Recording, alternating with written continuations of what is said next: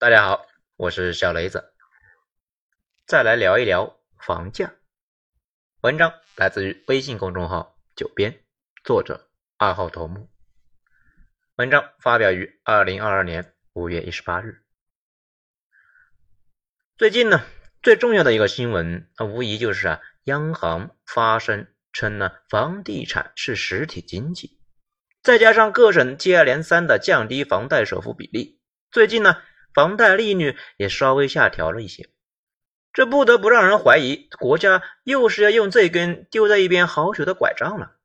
咱们呢把这段时间的思考那说出来不一定对，大家呢可以结合其他人的分析来交叉参考一下。其实说房地产是实体经济也没啥问题。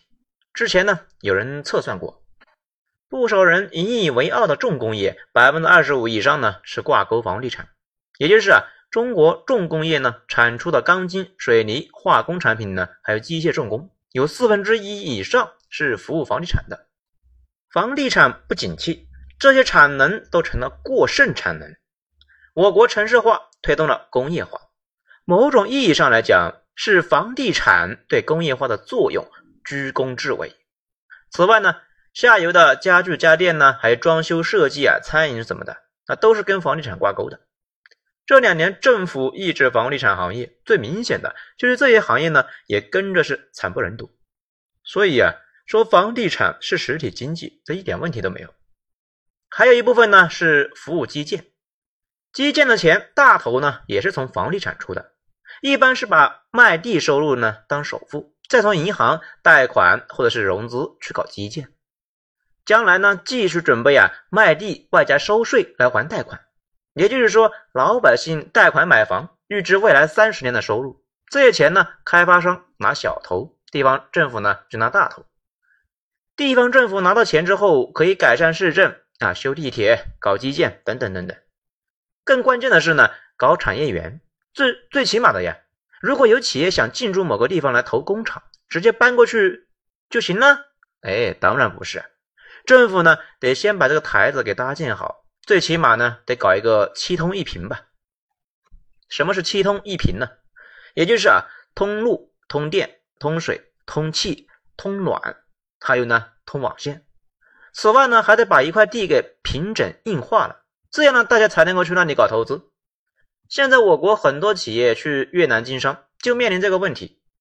当地政府呢是很支持大家去建厂的，但是呢，这一类该做的配套这个工作啊，那是一塌糊涂。甚至连电力都得从广西进口，要不是很多工厂在中国呢，就完全招不到人，或者是其他的不可抗力啊，工厂主呢死都不会过去。最近二十年，我国城市面貌那是焕然一新了，进一步促进了这个上下游的大发展，甚至是压了老牌发达国家一筹啊。这其中很大的一个原因就是政府从房地产当中拿到了钱，然后投入到其他领域。这里呢就有个问题。政府操纵房价，故意高价卖给大家，是也不是？一方面啊，房价是一个高度市场化的东西，那玩意呢，价格不是政府或者是开发商能控制的。比如你们的城市开盘了，你觉得他们的房子呢价格高，不去买，看谁能够扛过谁，没人用枪指着你去买，对吧？所以最后呢，房价高这个事呢，其实就是大家呢愿意花钱。鹤岗政府那倒是想卖高价呀，他也没人买呀，他们的价格那自然就高不了。而且呢，今年大家也就看出来了吧，房子积压了，地方政府呢比谁都急，这也不太有什么办法。在另外一方面，政府确实是控制了预期。什么是预期呢？供地的一个速率，还有货币预期和收入预期。收入预期呢，这倒也谈不上控制，其实是自然形成的。中国人正好是摊上了一个长达四十年的黄金时代，也就是说，美国、德国、日本、韩国这些国家呢，历史上都有这么一个长达四十年左右的快速发展阶段，主要是因为技术铺开之后会产生巨量红利，此外叠加人口进城啊，技术红利呢加城市化，再加上国家主动投资的大基建，经济发展非常稳，老百姓的收入呢增加也很快。但是啊，黄金四十年一结束，各国都进入了低速增长时代，或者说是微增长时代。也就是呢，大家现在看西方发达国家那一副造型啊，很可能呢我们也躲不开，或者说啊已经进入了微增长时代。另外一方面，政府确实是控制了房价预期。经济学里面呢，基本假设就是啊，供给和需求这个假设，猪肉产量超过需求就会降价，产量不足呢就会涨价。咱们国家很多城市的房地产呢供应量其实啊一直都被压着，最明显的就是深圳，商品房实在是太少，这也是为啥稍微有点风吹草动啊，深圳那边呢就使劲的追高。因为几乎所有有钱人都在对赌供低于求，都在加杠杆对赌房价价格呢还得涨。至于呢将来这些赌徒到底能不能够从中赚到大钱，咱们也说不准。因为接下来几年深圳的产业结构、银行利率、首付比例，还有发钱水平、二套房贷比例这些啊都会大幅度影响房价。比如深圳呢，如果真的产业升级成功，那将来房价超过香港也没啥问题。如果呢继续大放水，富人拿到钱也没啥可投资的，只能够去投房子。但是呢，如果政府继续呢不给二套购房者放贷，不但不放贷，还不让大家呢随便买，那客观上就限制了需求，房价可能就长期横着，收益率呢还不如存在银行，那谁都赚不到钱，那还不如不投呢。再加上我国的货币呢，是一定程度上以美元为锚的，基本呢，美国放水，咱们呢就得跟着放。大家已经都已经形成了一个预期啊，未来货币会越来越多。有些人就认为货币本身是幻觉，房子和食物才是财富的本身。之前呢，天涯上有个帖子，很早很早以前呢，说是资产和货币的关系就是一口锅里面煮着一堆肉，会一直往里面添水。你尽早把锅里呢舀到碗里面，你碗里呢就不会被持续的被稀释了。有些人不一定能够说清楚这些年市场呢发生了啥，但是呢也感觉到了。此外呢，几年前我明白了一件事情：那些机构炒股呢跟散户啊不一样，他们有超级复杂的估值模型，可以呢根据利率、企业利率、未来产能等等等等，算出来某个股票现在呢应该值多少。如果现在低于这个值呢，会一直加仓。这也是为什么每次加息什么的，股价会随之波动，因为把利率输入他们的模型之后，现价也跟着变了。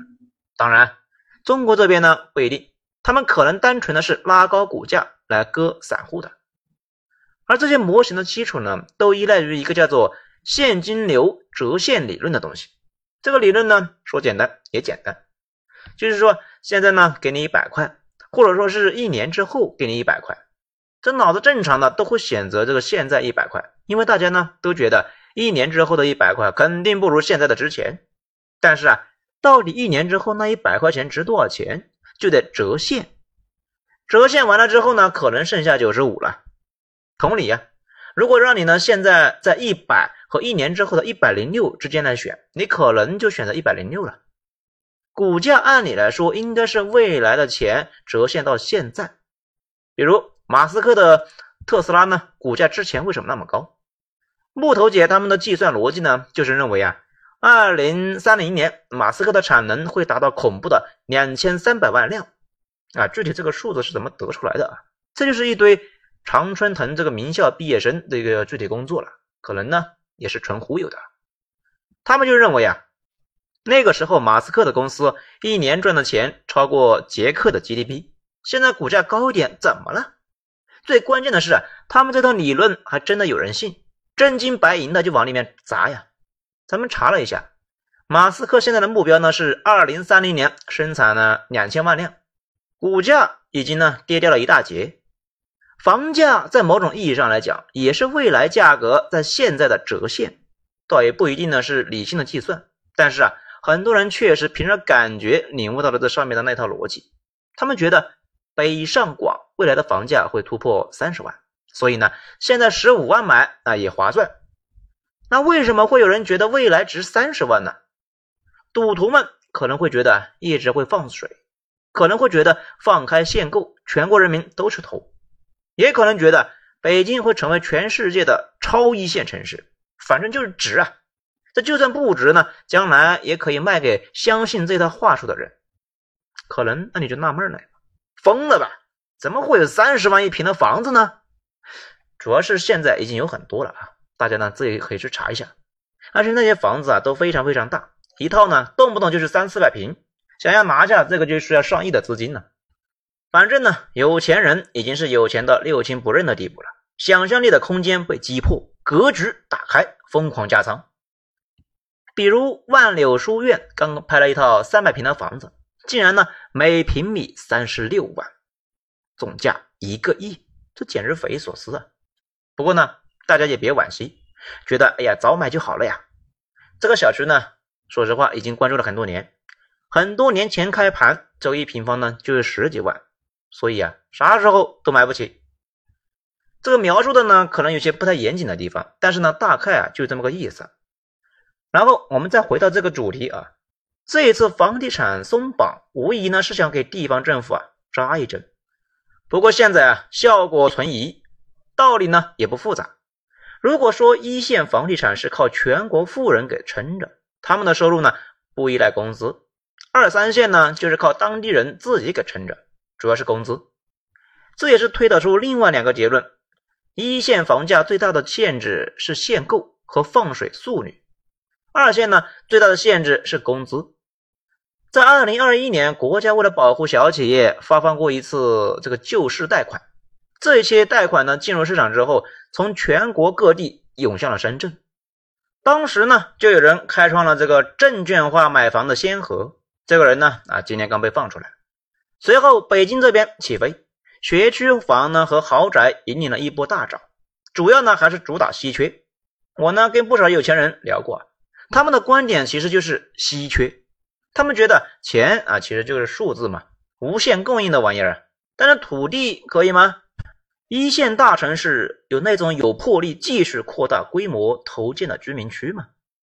现在的情况呢是中国一线呢都在控制人口，结果呢就是土地供应有限。年轻人不断的去适者生存，每年一大堆的人涌入一线，然后跟从一线退下来的人擦肩而过，最后呢，剩下的都是能够接盘的。而稀缺当中更稀缺的，无疑就是教育和医疗资源。你去你们县城呢，看病搞不定，县城医院让你去省会，省会搞不定，会让你去上北京，北京这边还能够让你去哪呢？这就叫做。终结者资源，学区房的概念呢，其实也是一样的，主打稀缺。还有啥稀缺的呢？豪宅，一百三、一百六、一百八、二百一十平的带电梯的小区，有绿化的房子，没有人不想要啊，只是呢买不起。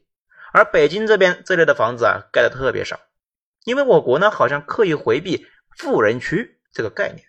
只要是豪宅地产边上呢，一般都要搞一点经济适用房或者是回迁房，所以啊，豪宅非常少。